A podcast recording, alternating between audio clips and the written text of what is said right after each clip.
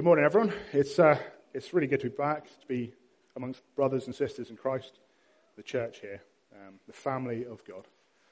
And it's encouraging to know that I'm back again, which means I obviously wasn't too bad last time. So yes, it's nice. It's really good.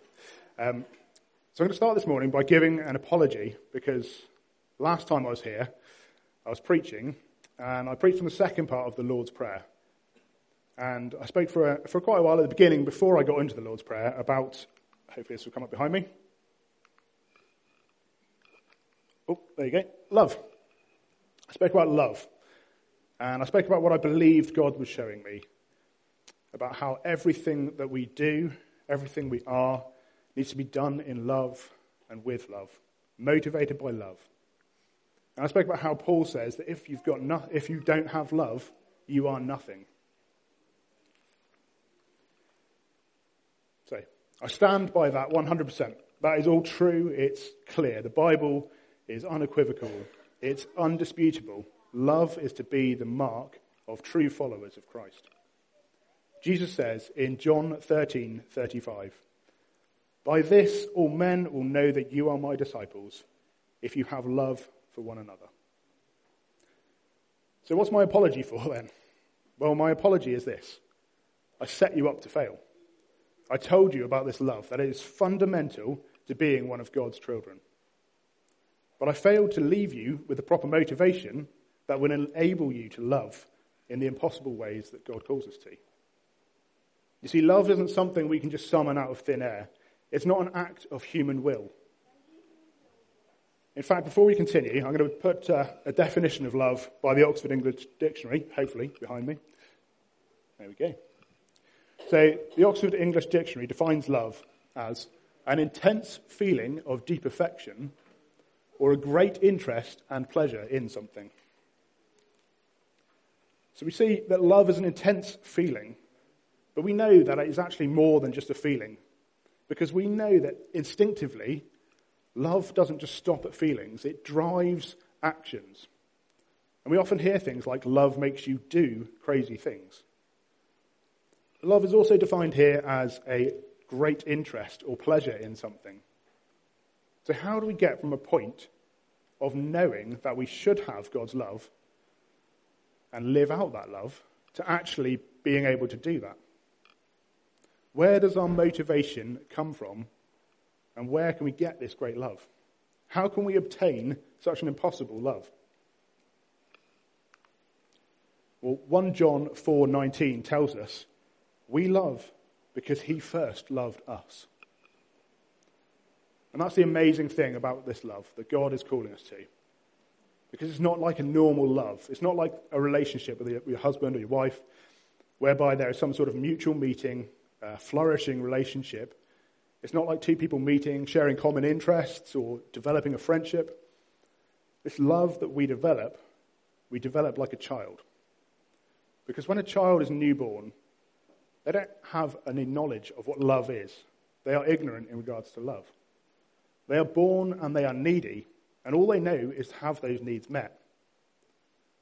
But as they grow, and as those needs are satisfied by the parents, then they grow in their relationship with their parents, and their love is deepened. They grow in their understanding with their parents, and their love grows. But the parent loves them from before they were even born. And we see the same with God but it's much more dramatic love. Because you see, unlike cute newborn babies, we aren't cute. We are sinful creatures. We are people who are drawn to naturally be selfish and greedy, hurtful people. We usually put on a bit of a veneer on this, a bit of respectability, but the reality is that if we can project our thoughts onto this screen behind me for everyone to see, if we could show everything we'd ever thought or done behind me, then I don't think there'd be a single one of us left in this room. I genuinely think we'd all run out in shame. Because I know that everyone here has thought things or done things that no one else knows about. Things that you are ashamed of, that I am ashamed of. And that's just the way that we are without God. And if you think that you're not like that, if you're sat here thinking that's not me, I'd be happy for you to project my thoughts and actions onto the screen behind me then you're in trouble. Because that's a really serious thing because you've got pride in your life and you think you're good enough. But there will be points in your life where you have done things that are deeply shameful. And if you've got pride in your life, that's dangerous. It's deadly. So here we are. We are creatures of sinfulness and shame. Shame so deep that we don't even want other people who are just like us to see it. And here we have a holy and perfect being, a being who has never known that shame and sinfulness, who's never known the things that we have known. And in this being steps, and he says, I love you. You see, there's nothing in us that can motivate God to love us. We have never been good enough for God. We were never lovable. We weren't cute like the newborn baby. And yet, this perfect being declares his love for us, and in doing so, creates a love for us. It creates in us a love for him. Now, that is unconditional love. Love that is incomprehensible to the human mind. But how can this God of love be in a relationship with us, these sinful, shameful beings, when he is so pure and holy? There's a preacher called Paul Washer who calls this the greatest problem in all of Christendom the fact that God is good and we are not. And if God is good and just, and if he must punish evil, then how can he be close to us?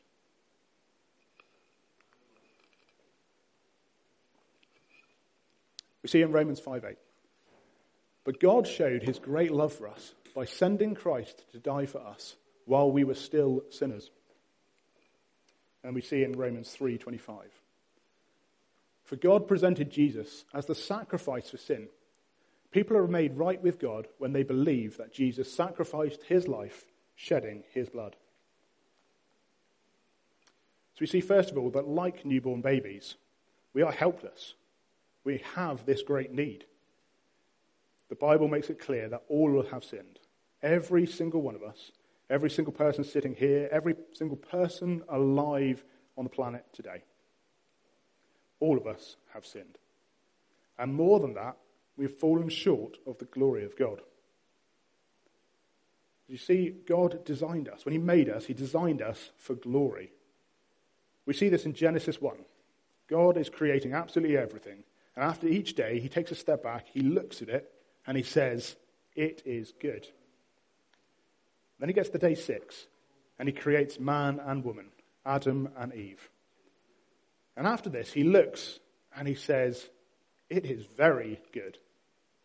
You see, God differentiates us from the rest of creation because when he created us sinless, he said that we were very good. So, why is it, compared to the rest of creation, that we are very good and creation is just good? Well, the key is Genesis 1:26. God says this, "Let us make human beings in our image to be like us." You see, we're made in the image of God. We were made to bear his image. We were made for glory. So when we sin, we don't just sin, but we fall short of the glory of God, of what he designed and created us for we take the most precious thing that God has ever created, the only thing that's ever been made in his image, and we ruin it. We twist this beautiful creation of God into something evil and disgusting. And that is our great problem and our greatest need. God is completely within his rights to destroy us. And more than just within his rights, justice demands it. And God is perfectly just. So here we have it. We are these disgusting creatures deserving nothing more than death. And in steps Jesus. Perfect, sinless, shameless, beautiful, spotless Jesus. And what does God the Father do? He presents Jesus, God the Son, as the sacrifice for our sins. He makes a way for these wretched, twisted images of God to be made whole and perfect again. Isaiah 53 says this He was oppressed and treated harshly, yet he never said a word. He was led like a lamb to the slaughter, and as a sheep is silent before the shearers, he did not open his mouth. Unjustly he was condemned. He was led away. No one cared that he died without descendants, that his life was cut short in midstream. But he was struck down for the rebellion of my people. He had done no wrong, and he had never deceived anyone. But he was buried like a criminal. He was put in a rich man's grave. But it was the Lord's good plan to crush him and to cause him grief. Yet when his life is made an offering for sin, he will have many descendants. He will enjoy a long life. And the Lord's good plan will prosper in his hands. When he sees all that is accomplished by his anguish, he will be satisfied. And because of his experience, my righteous servant will make it possible for many to be counted righteous, for he will bear all their sins.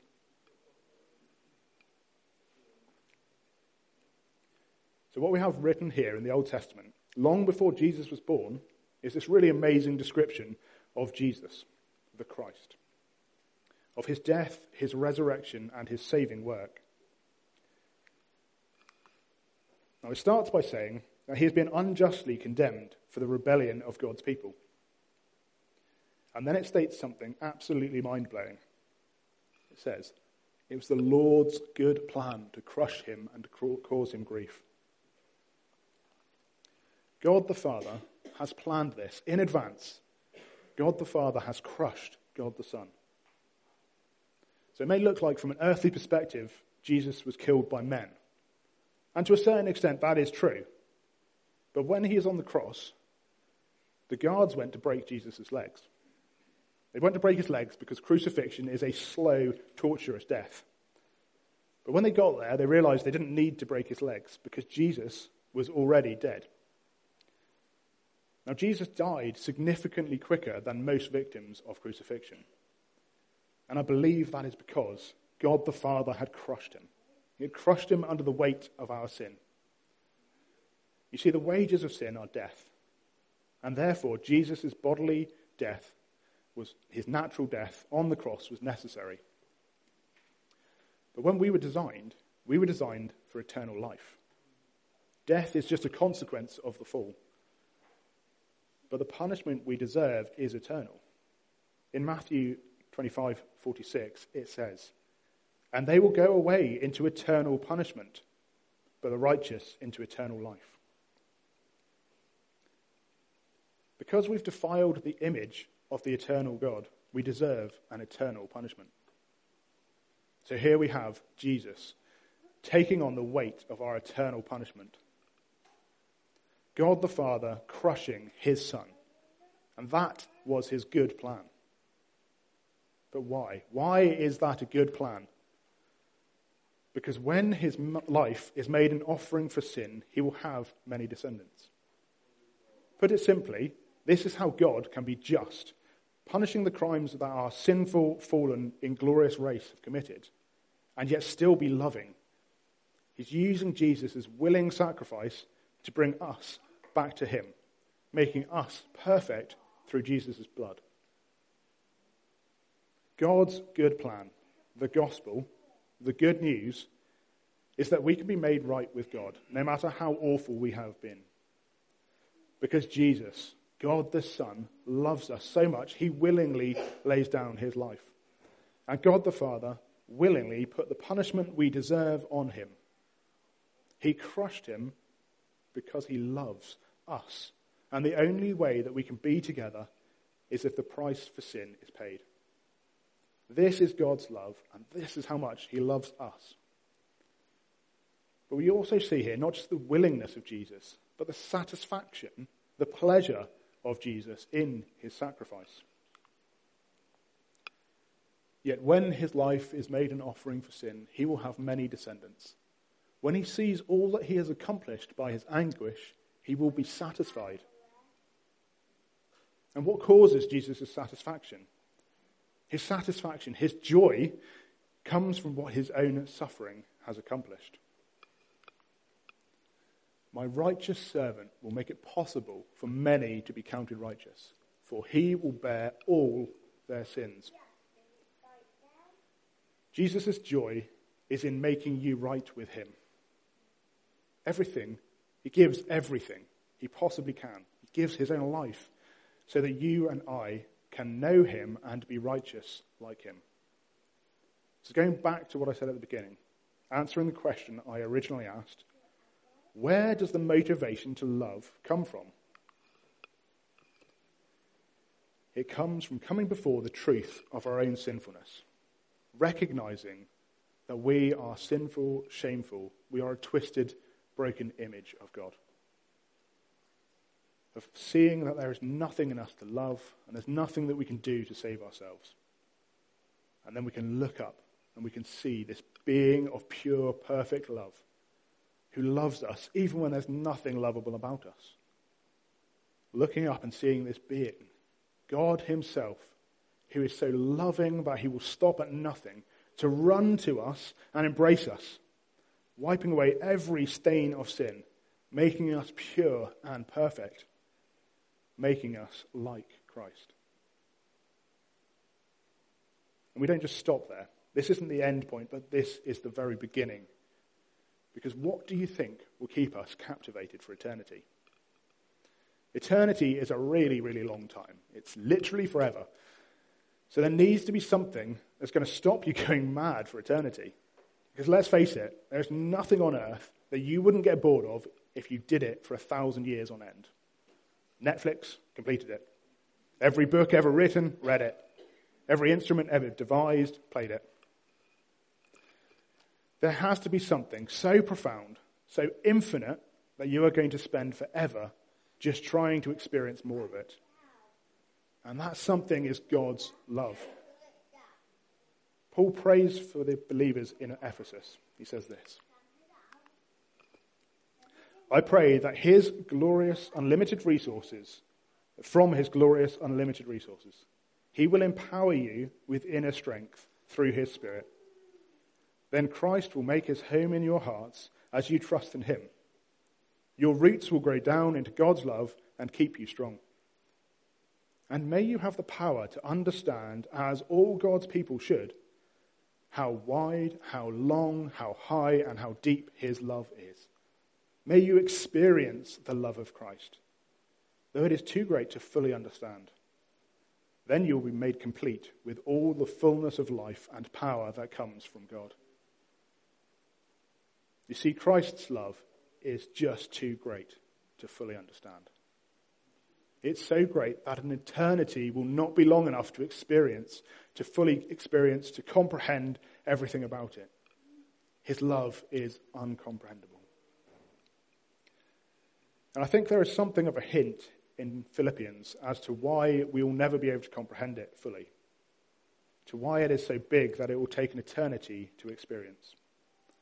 Philippians 2 6 tells us this. Though he was God, he did not think of equality with God as something to cling to. We are image bearers of God, but we are not equal with God. We are created beings with something of God's glory bestowed upon us.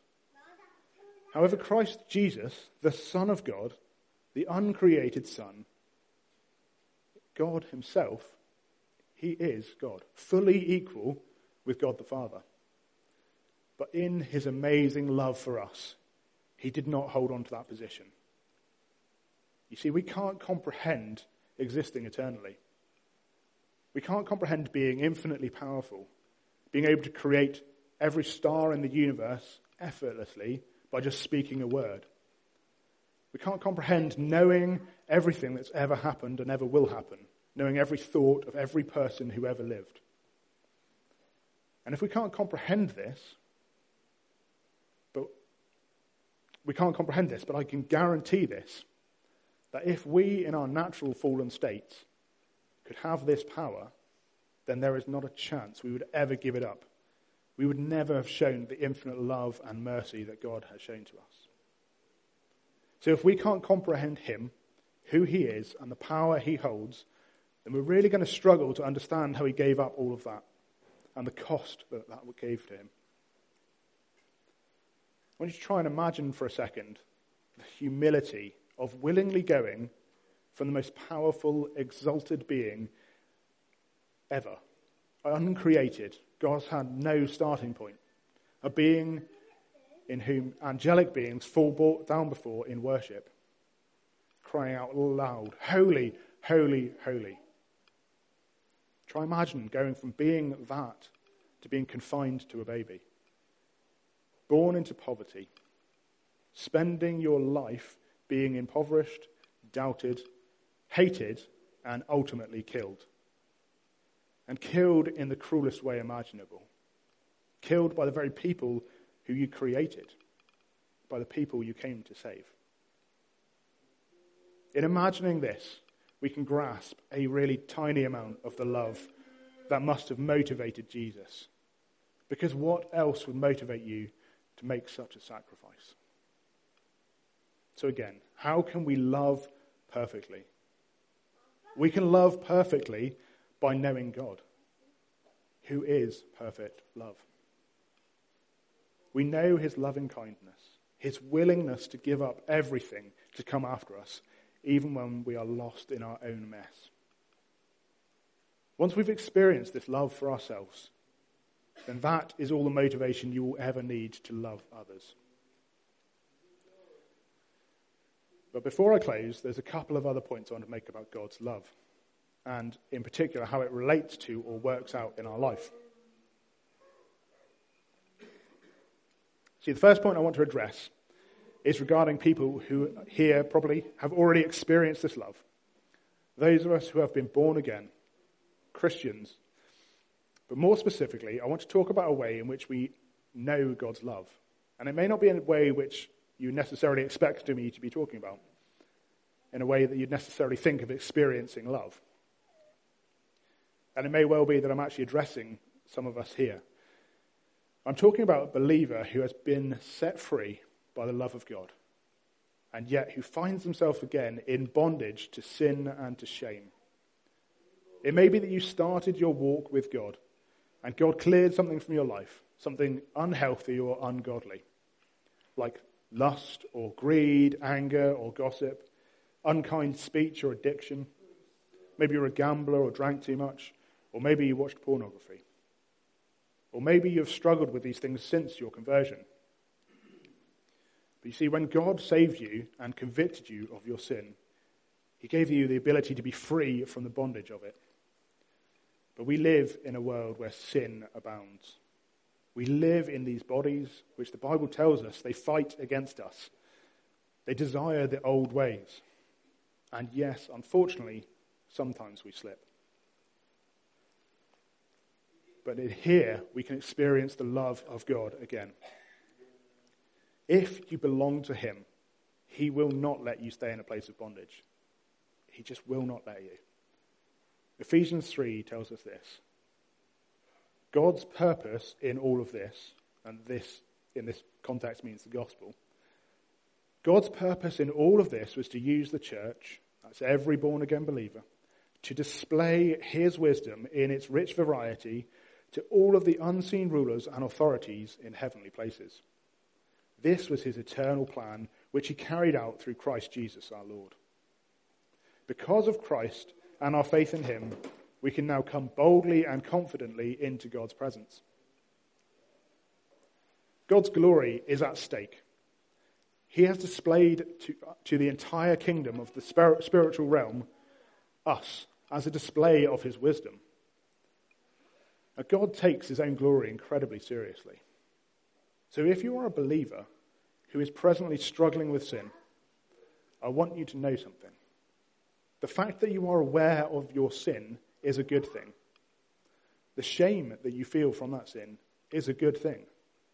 Because if you didn't have these, then I would be really concerned that God isn't actually working in your life. Hebrews 12 tells us the Lord disciplines those he loves he punishes each one he accepts as a child. So if you're feeling pangs of shame here this morning, if you are feeling that God has put his finger on sin in your life, be glad. It may not feel like a good thing, but being disciplined never does at the present moment. But rejoice in this. If God is disciplining you, it's because he loves you. I've heard well meaning believers say that God doesn't bring feelings of conviction to Christians, and that if you're feeling convicted, then it's the enemy. But John 16:7 says this It is best for you that I go away, because if I don't, the advocate won't come. If I do go away, then I will send him to you. And when he comes, he will convict the world of its sin and of God's righteousness and the coming judgment. You see, the Holy Spirit's role is to convict the world of sin. Now, Satan might use overbearing feelings of past guilt, of past sin that God has forgiven in order to keep you from freedom, keep you from that freedom that you have in Christ. But that is not the same as feeling convicted in the present about unconfessed sin. You see, brothers and sisters, if you are convicted of sin, you need to confess it. You need to bring it before our loving Heavenly Father, asking for forgiveness. Remembering this, His mercies are new every day. He loves you, and He gave up everything to rescue you, to turn you into something new something beautiful and pure. In Revelation, we see the church described as a bride prepared for her groom. Christ has purified us and set us apart for himself. He has clothed us in his righteousness. So don't go rolling around in the dirt in your new bridal gown. If you're rolling around in the mud of sin, dirtying yourself, you need to stop it, and it needs to stop now. Confess your sin. We have a dedicated prayer team who will be here at the front. And you can find me or Pastor Pete afterwards, and we will pray with you. There is no judgment here. We have all sinned. But your sin must be dealt with, and hiding it will not work. So come and experience the love of God afresh today in his new mercies, in his long suffering forgiveness, and in his jealous love, which will not let you carry on living in sin. Now, the second point I want to make before I close is this. I've spoken about how we are to love. I've spoken about what should motivate us to love, and that is being loved by God. And I've spoken to those who might be struggling with sin. But I want to address those here this morning who have heard the words I've said, but haven't experienced the love I'm talking about. Maybe you don't believe what I'm saying at all. Or maybe you've been to church all of your life and believe everything I'm saying, but it doesn't relate to what you have experienced.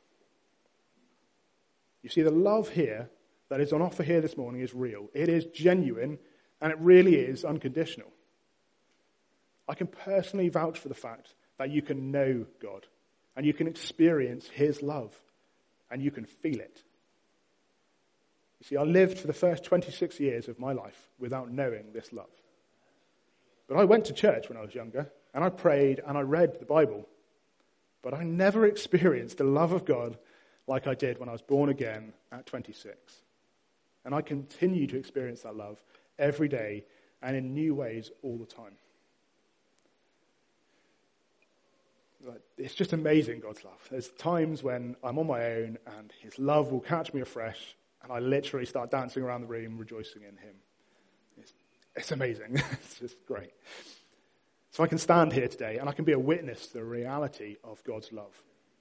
The reality of being free from guilt and shame.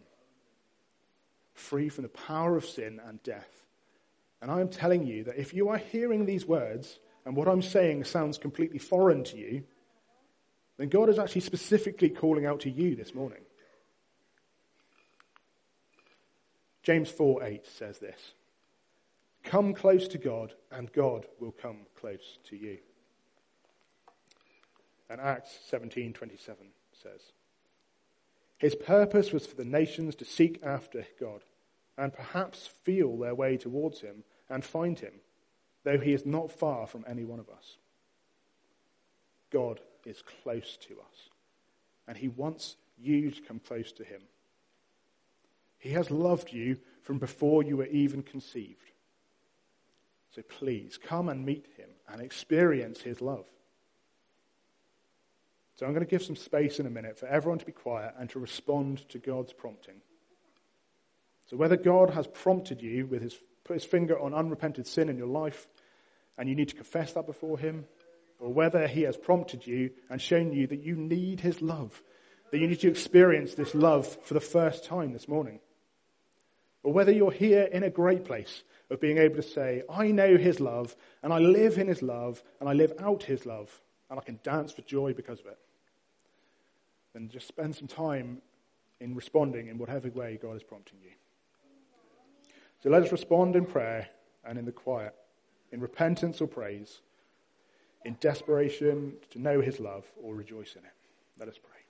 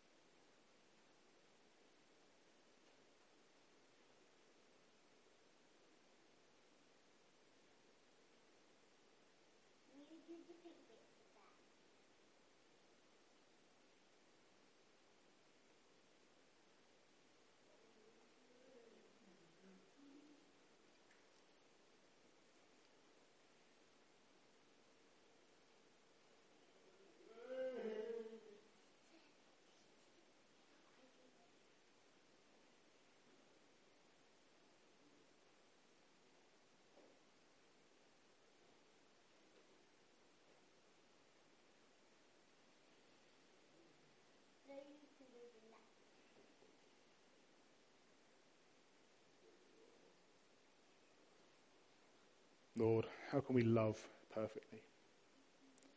We look to you, the author and perfecter of our faith.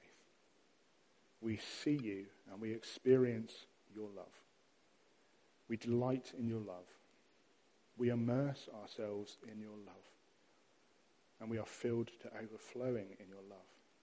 And out of that overflowing, we are empowered to love like you, to love others in the impossible ways in which you call us. Thank you, Father. Thank you, Son. Thank you, Holy Spirit, for your amazing, unfailing love. In Jesus' name.